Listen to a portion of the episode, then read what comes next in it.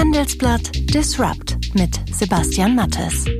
Hallo und herzlich willkommen zur elften Ausgabe von Handelsblatt Disrupt, dem Podcast über neue Ideen, Disruption und die Macher der digitalen Welt. Mein Name ist Sebastian Mattes und ich begrüße Sie kurz vor Beginn dieses Wochenendes ganz herzlich aus unserem Podcast-Studio hier in Düsseldorf. Und das hören Sie heute bei Handelsblatt Disrupt.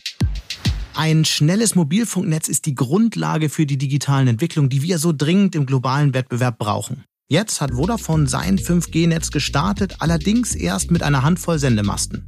Aber wann geht es mit dem neuen Mobilfunkstandard so richtig los und wie wird die neue Technik den Alltag verändern? Das bespreche ich mit dem Deutschlandchef von Vodafone, Hannes Amesreiter. Spannend wird es dann, wenn neue Geräte kommen, wenn zum Beispiel äh, Brillen mit äh, Augmented Reality kommen, dass ich mir ein Fußballspiel anschauen kann und ich erhalte Informationen zusätzlich eingeblendet. Das ist diese Form von Augmented. Das heißt, ich sehe den Elfmeterschützen und ich sehe dann auch gleich die Statistik dazu, dass er zu 64 Prozent in die rechte untere Ecke schießt.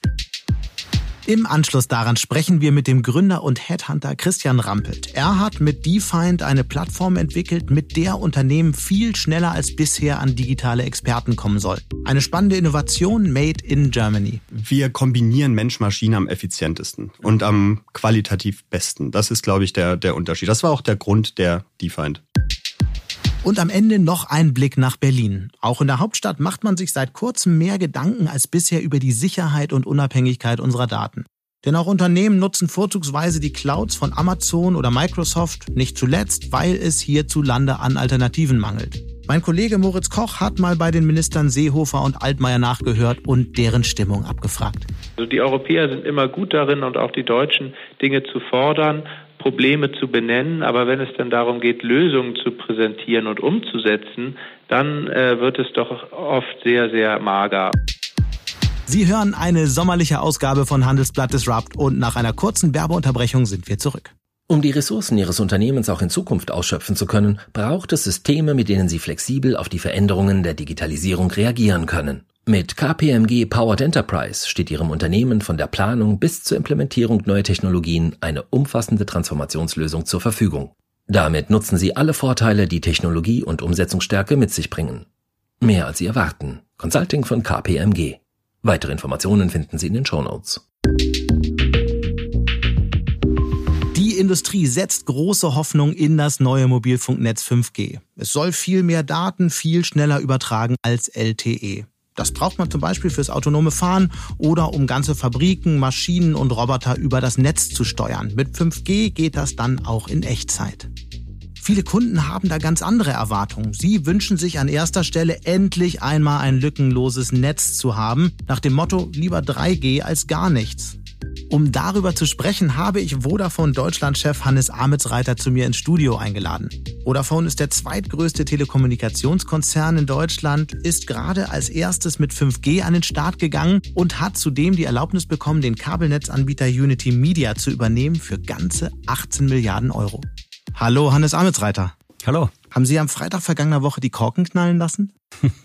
es war auf jeden Fall eine Woche, wo man feiern konnte und daher für uns eine große Sache, äh, indem wir 5G gelauncht haben als erste in Deutschland und natürlich das grüne Licht erhalten haben für Unity. Das war gut. Ja, Ihr Unternehmen ist ja jetzt wirklich einer der ganz großen auf dem deutschen Telekommunikationsmarkt. Ähm, soweit ich weiß, haben Sie Eis an alle Mitarbeiter verteilt. Hätte es da nicht eher Champagner sein müssen? Viele halten die Entscheidung der Wettbewerbshüter ja sogar für zu lasch. Sie hilft ähm, ihnen immerhin ein Monopol auf dem Kabelmarkt aufzubauen.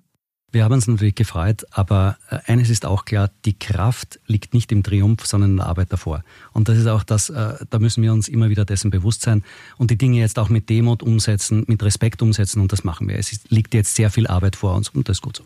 Was antworten Sie denen, die jetzt sagen, da ist, ist es Ihnen leicht gemacht worden, ein Monopol auf dem Kabelmarkt aufzubauen?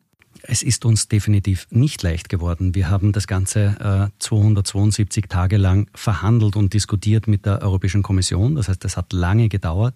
Es sind 600.000 Dokumente verschickt worden nach Brüssel.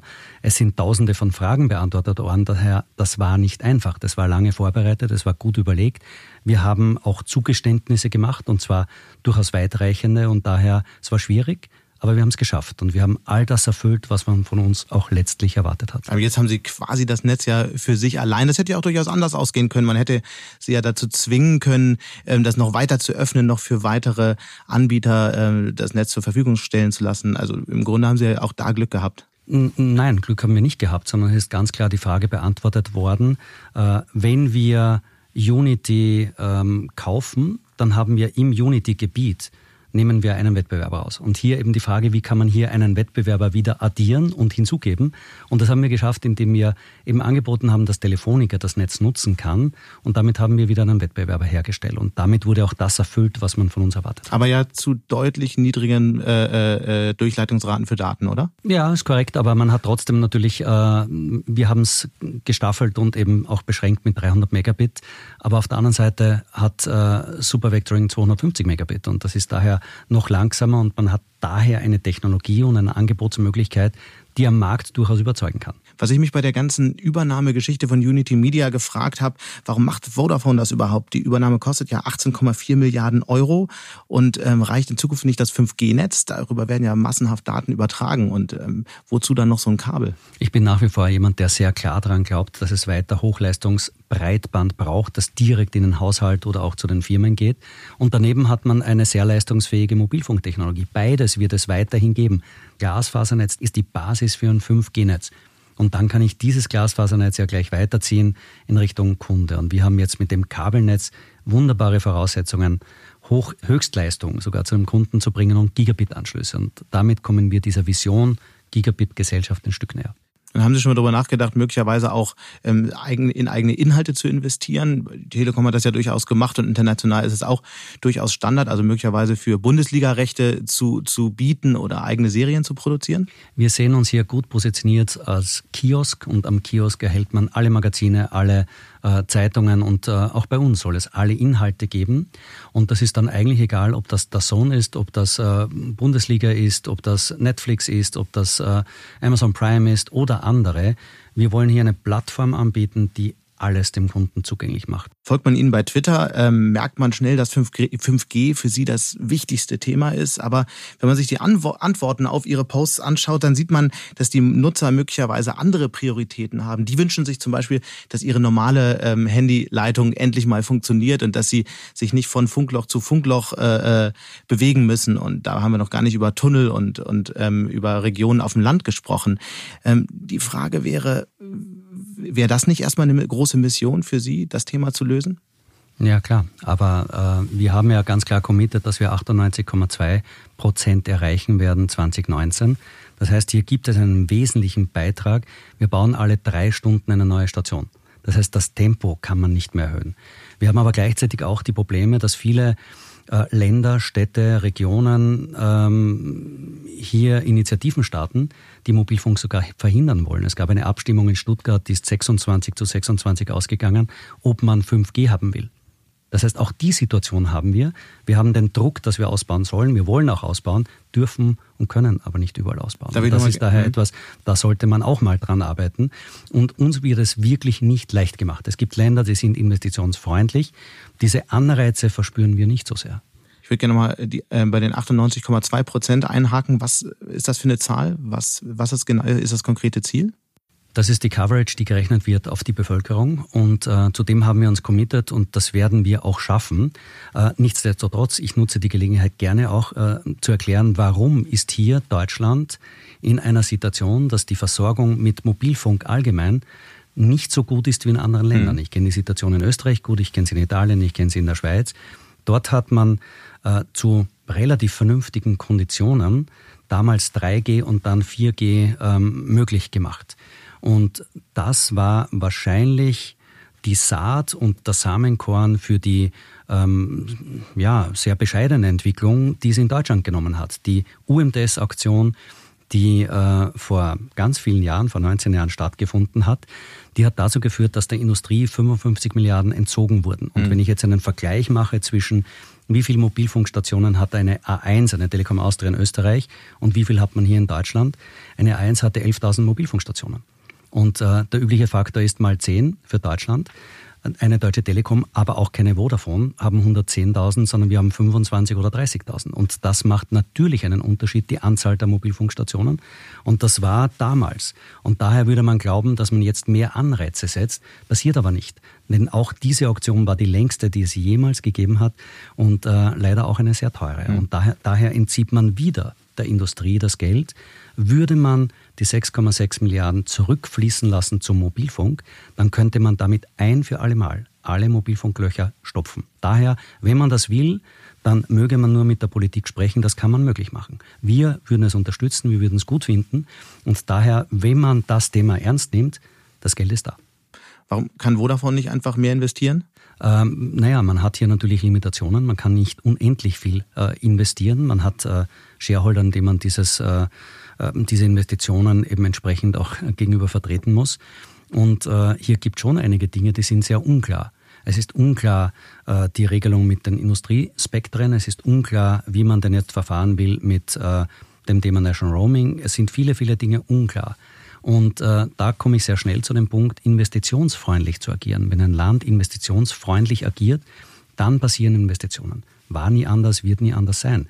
Das einmal zu erkennen und dann die Weichen zu stellen und zu sagen, wir sorgen dafür, dass der Prozess, dass eine Mobilfunkstation gebaut werden kann, der schnellste in Europa ist. Wir sorgen dafür, dass öffentliche Gebäude verwendet werden können und zwar kostenlos verwendet werden können, so wie in Österreich zum Beispiel. In Wirklichkeit, äh, Kopie von ausländischen Telekommunikationsgesetzen würde gut tun, weil dort einiges schon erkannt wurde. Das ist in Deutschland immer noch nicht adressiert. Die Standardrechnung in Deutschland für Mobilfunk ist Papier. Mhm.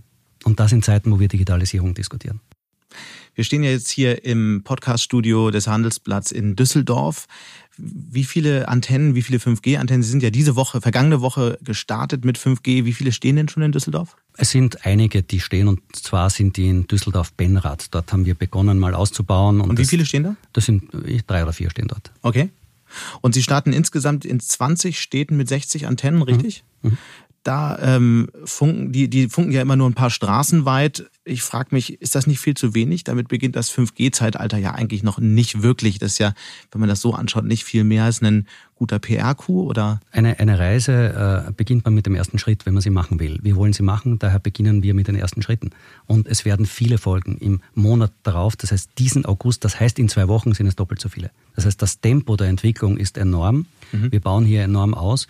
Werden wir bis Ende des Jahres 500.000 Menschen erreichen, Ende nächstes Jahres 10 Millionen, übernächstes Jahr 20 Millionen. Schneller können wir nicht bauen. Wann geht es denn mit 5G so richtig los? Also wann ist der Zeitpunkt, an dem die viele Nutzer, viele Kunden von Vodafone merken, okay, jetzt tut sich richtig was? Also ähm, wann kann ich möglicherweise im ICE von Frankfurt, von Düsseldorf nach Frankfurt fahren und durchgehend ähm, 5G surfen? Kann man das irgendwie beziffern? Das alles wird einige Wann Jahre, kommt die Technik im Alltag an? Es wird einige Jahre dauern. Also das beginnt jetzt und es wird daher einige Jahre dauern, bis sich das in der Breite fortpflanzt und dann brauche ich natürlich auch die Geräte. Solange einige hier noch nicht Geräte anbieten, äh, solange ist auch die Akzeptanz natürlich äh, begrenzt. Wir haben derzeit Android-Betriebssysteme, die bereits am Markt sind. Wir haben andere Betriebssysteme noch nicht. Also Apple hat zum Beispiel derzeit kein 5G-Angebot im Markt. Und daher dann, wenn es viele Geräte gibt, Endgeräte, dann, wenn die Preise passen. Äh, wir haben gestartet mit einem Netz mit drei Endgeräten, zwei Smartphones, ein Gigacube und äh, wir haben außerdem Preise für alle möglich gemacht. Das heißt, jeder kann sich 5G dazu buchen über die App und er kann nach einem Monat tagtäglich wieder aussteigen mhm. oder eben auch dabei bleiben. Also ich glaube, die Convenience, die wir da hier geschaffen haben, die Einfachheit, die ist überraschend neu und sehr einfach. Und Kosten sind 5 Euro äh, extra dazu Exakt. gebucht. Und werden, werden die Preise so bleiben oder ist das nur ein Einführungsangebot und dann irgendwann? Die nächste Zeit wird mal so bleiben. Was kann ich denn mit der neuen Technik jetzt schon machen, außer Speedtest? Das ist ja das, was man bei Twitter bisher sieht. Das ist das alles, das, was, was die Nutzer als erstes tun. Aber was für Anwendungen gibt es denn jetzt schon, für die ich 5G brauche? Nicht sehr viel. Also man muss das auch sehr, sehr ehrlich sagen. Es gibt in Wirklichkeit wenige Endgeräte. Und äh, ich muss hier einfach überlegen, wozu brauche ich denn äh, ein Smartphone? Wozu brauche ich einen Gigacube? Ein Gigacube wird das gleiche erfüllen wie auch davor, er wird nur schneller sein. Und zwar schneller im Sinne von höhere Bandbreite, geringere Latenzzeit. Das gleiche trifft auch für das Smartphone zu. Wann wird spannend, wann wird es neu? Spannend wird es dann, wenn neue Geräte kommen. Wenn zum Beispiel äh, Brillen mit äh, Augmented Reality kommen, dann entstehen plötzlich neue Business Cases, neue Nutzungsanwendungen. Mhm. Und ich kann dann äh, zum Beispiel Dinge machen, die wir auch schon begonnen haben in der Vorbereitung, dass ich Informationen zugänglich mache über das Smartphone oder auch über Brillen, dass ich mir ein Fußballspiel anschauen kann und ich erhalte Informationen zusätzlich eingeblendet. Das ist diese Form von Augmented. Das heißt, ich sehe den Elfmeterschützen und ich sehe dann auch gleich die Statistik dazu, dass er zu 64 Prozent in die rechte untere Ecke schießt. Das sind so Dinge, die sind spannend. Und dann kann ich möglicherweise auch gleich drauf wetten. Also diese Möglichkeit der Gamification, aber auch der ähm, Information, in Playful Information in gewisser Weise entsteht dabei. Und ich erhalte einen Mehrwert äh, durch Informationen, die eingespielt werden. Und ich kann dann auch interagieren. Und das halte ich für spannend.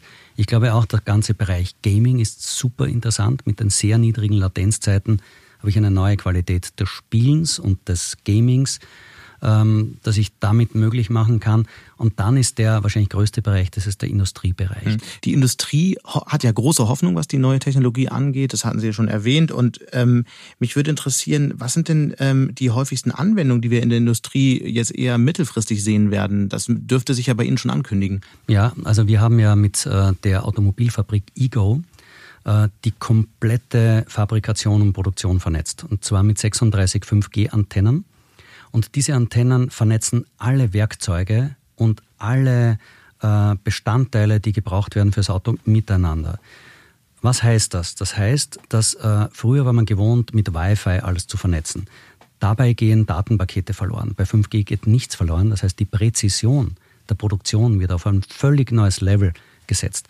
Zweitens verbinde ich dann Werkzeuge, zum Beispiel den Drehmomentschlüssel mit 5G. Das heißt, ich habe die Information, die Kraft, mit der eine Schraube angezogen wurde, im Netz hinterlegt, in der Cloud, im Blockchain und ich kann dann Jahre danach nachvollziehen, ob die Schraube mit der richtigen Kraft angezogen wurde vor sieben Jahren bei die, exakt diesem Auto. Schafft eine neue Qualität. Das ist genau dieses Made in Germany, das auf die nächste Ebene geschoben wird, wo man mit Digitalisierung ähm, ein Service schafft, das es noch nie gegeben hat. Und das ist super spannend. Wir haben dort Edge Computing, wir haben dort Core Slicing, alles, was die Technologie hergibt, haben wir dort reingestopft. Und daher, das ist äh, die modernste Form zu produzieren und damit auch die effizienteste, effektivste und auch produktivste.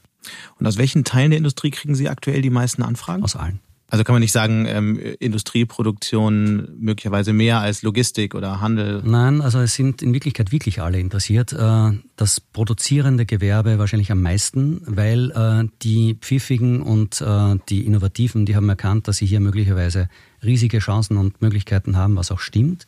Und mit denen sind wir im Gespräch. Und wenn die das mal beginnen, dann werden all die, die es nicht haben, wahrscheinlich Schwierigkeiten haben, hier mitzuhalten. Aber wir haben auch im Logistikbereich ein hohes Interesse, weil einfach diese neuen Ketten, die sich hier bilden und diese neuen Möglichkeiten, es ist spannend. Was sind das für Möglichkeiten im Logistikbereich?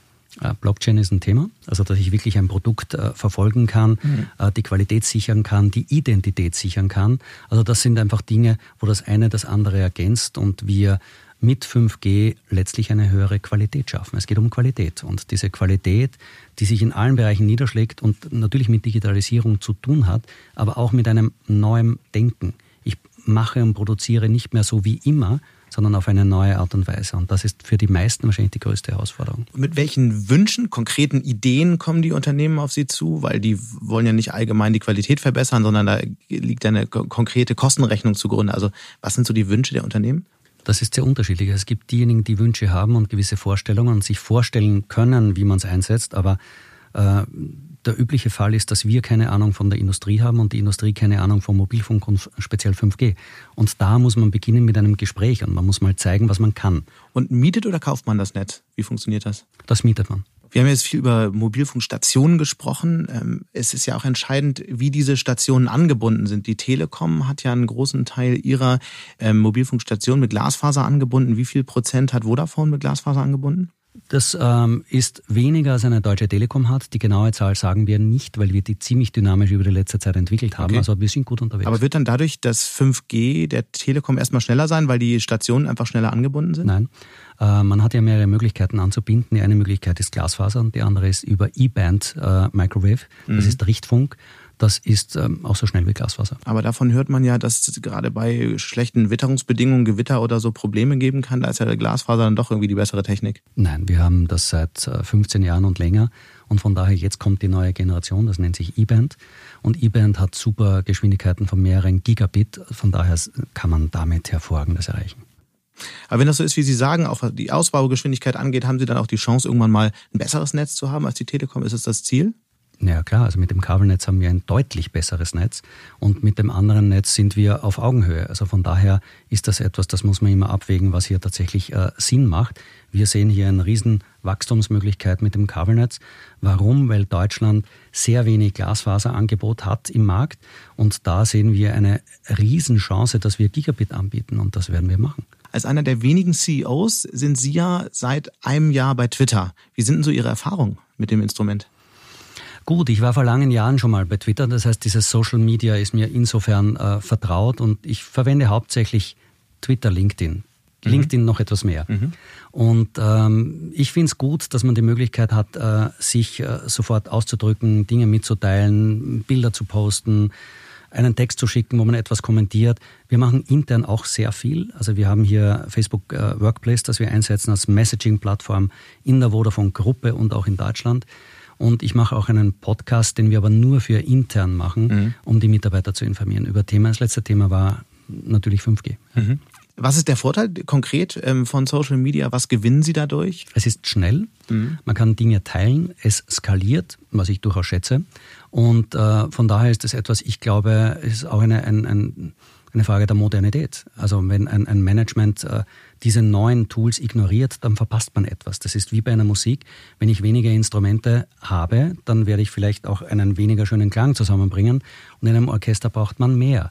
Und es ist eine weitere Möglichkeit, sich kommunikativ auszudrücken. Und Kommunikation, wenn etwas wichtig ist, dann zweifellos Kommunikation. Sollte jeder CEO bei Twitter oder LinkedIn sein?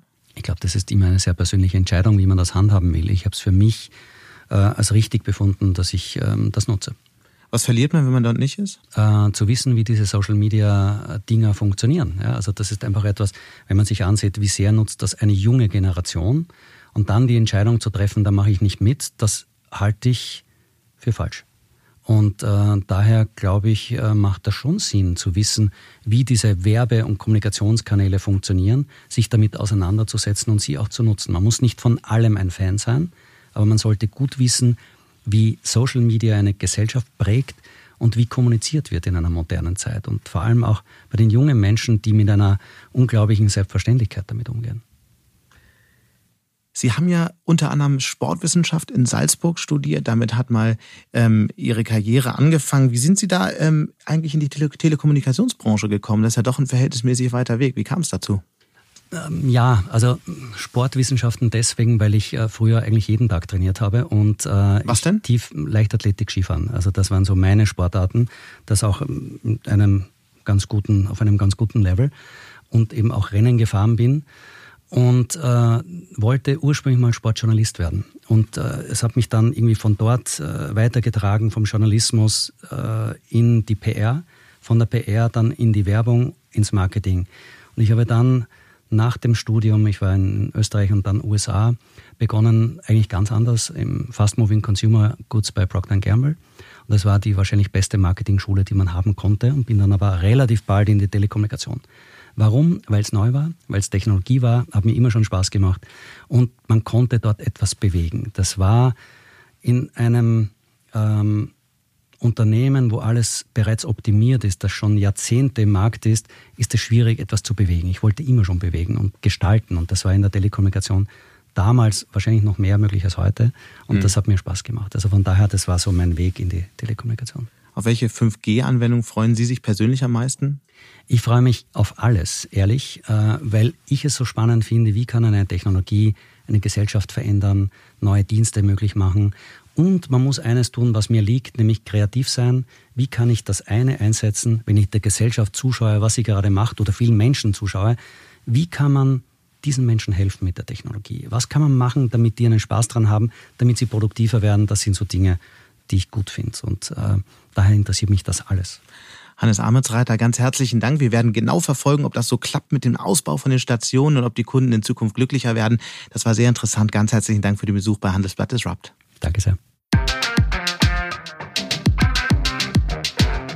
Für viele Technologiefirmen sind die fehlenden Leute das größte Wachstumsproblem. Wenn sie nur mehr Leute hätten, dann könnten sie auch so viel mehr tun. Die Fachkräfte fehlen aber an allen Ecken und Enden. Und an diesem Fachkräftemangel, das zeigen jetzt Studien, würde nicht mal ein Wirtschaftsabschwung irgendwas ändern. Wie kommen die Firmen also schneller und effizienter an das passende Personal? Das frage ich den Gründer von DeFind, Christian Rampelt. Der Headhunter aus Düsseldorf will die Suche nach Digitalexperten mit einer völlig neuen Suchmethode revolutionieren. Hallo Christian. Hallo Sebastian. Egal wie man fragt, überall sprechen alle über das Thema fehlende Fachkräfte. Praktisch alle Technologieunternehmen haben das Problem und ihr wollt mit dem Düsseldorfer Startup DeFind ja helfen, das Problem zu lösen und den Markt für Headhunter äh, verändern. Was habt ihr genau vor?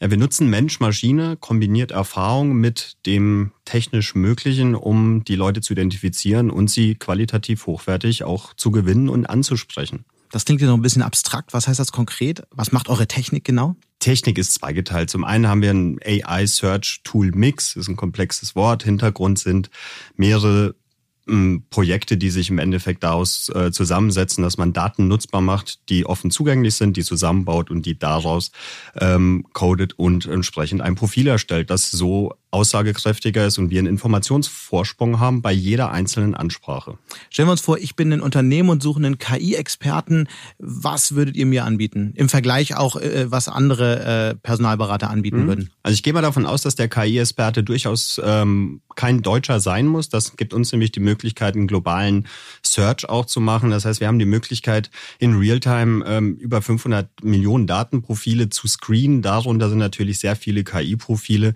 Ähm, Data Scientists, Data Engineers, um die Fachbereiche vielleicht mal einzuordnen.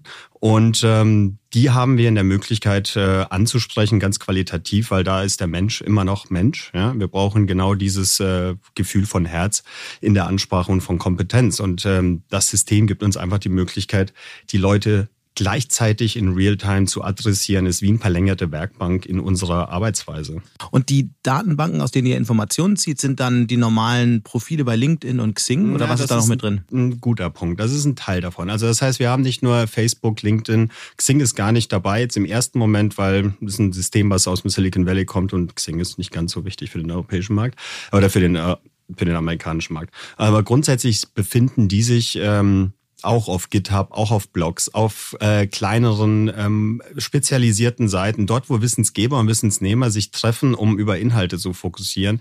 Und genau diese Daten werden aufgearbeitet und auch intelligent äh, nutzbar gemacht. Das heißt, predictive nach vorne, warum ist jemand wechselwillig, was hat er für eine Historie, so dass wir den Kandidaten ganz, ganz zielgenau aufsprechen können auf seiner ist-Situation und nicht einfach flächendeckende Ansprache. Das finde ich spannend. Wie kann ich denn feststellen, ob jemand wechselwillig ist? Ja, das ist durchaus, ähm, sind verschiedene Punkte, die einfach in den Massendaten gesammelt werden. Beispielsweise wie hoch ist die Fluktuation bei dem Unternehmen, wo er sich gerade befindet. Man muss dir vorstellen, wenn du 500 Millionen Datensätze als Basis hast, da kannst du viel messbar machen, wie viele Kandidaten sind bei Unternehmen A gewechselt laut Profil sozusagen und somit hast du eine Fluktuation, die beispielsweise 10, 15 Prozent anbelangt, eine gewisse Unruhe, aber auf der anderen Seite auch, wenn ein Profil seit fünf, sechs Jahren keinen Wechsel intern hat, ähm, kann man das nutzbar machen. Das heißt, man sieht einfach, da ist jetzt kein Schritt vollzogen worden, also ist die Wechselmotivation höher im Vergleich zu anderen.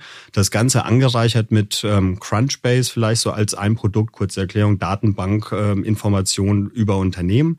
Ähm, somit haben wir bei der Ansprache die Möglichkeit, jemanden halt wirklich als als Informationsvorsprung anzusprechen, mit dem Fokus genau zu wissen, wo man sich hinbewegen möchte und was der ja, was der aktuelle Need sein könnte. Und das ist halt der Grund, Massendaten effizienter zu bewerkstelligen. Und das in Realtime. Und was ist der Vorteil zu traditionellen Personalberatern? Einfach, dass man mehr äh, Personen finden kann? Oder? Naja, das ist also vielleicht ein Schritt zurück. Das ist äh, das System ist äh, haben wir neu erfunden. Das heißt, wir sind einfach agil in der Delivery. Das ist sicherlich was, was der Markt so nicht abbilden kann.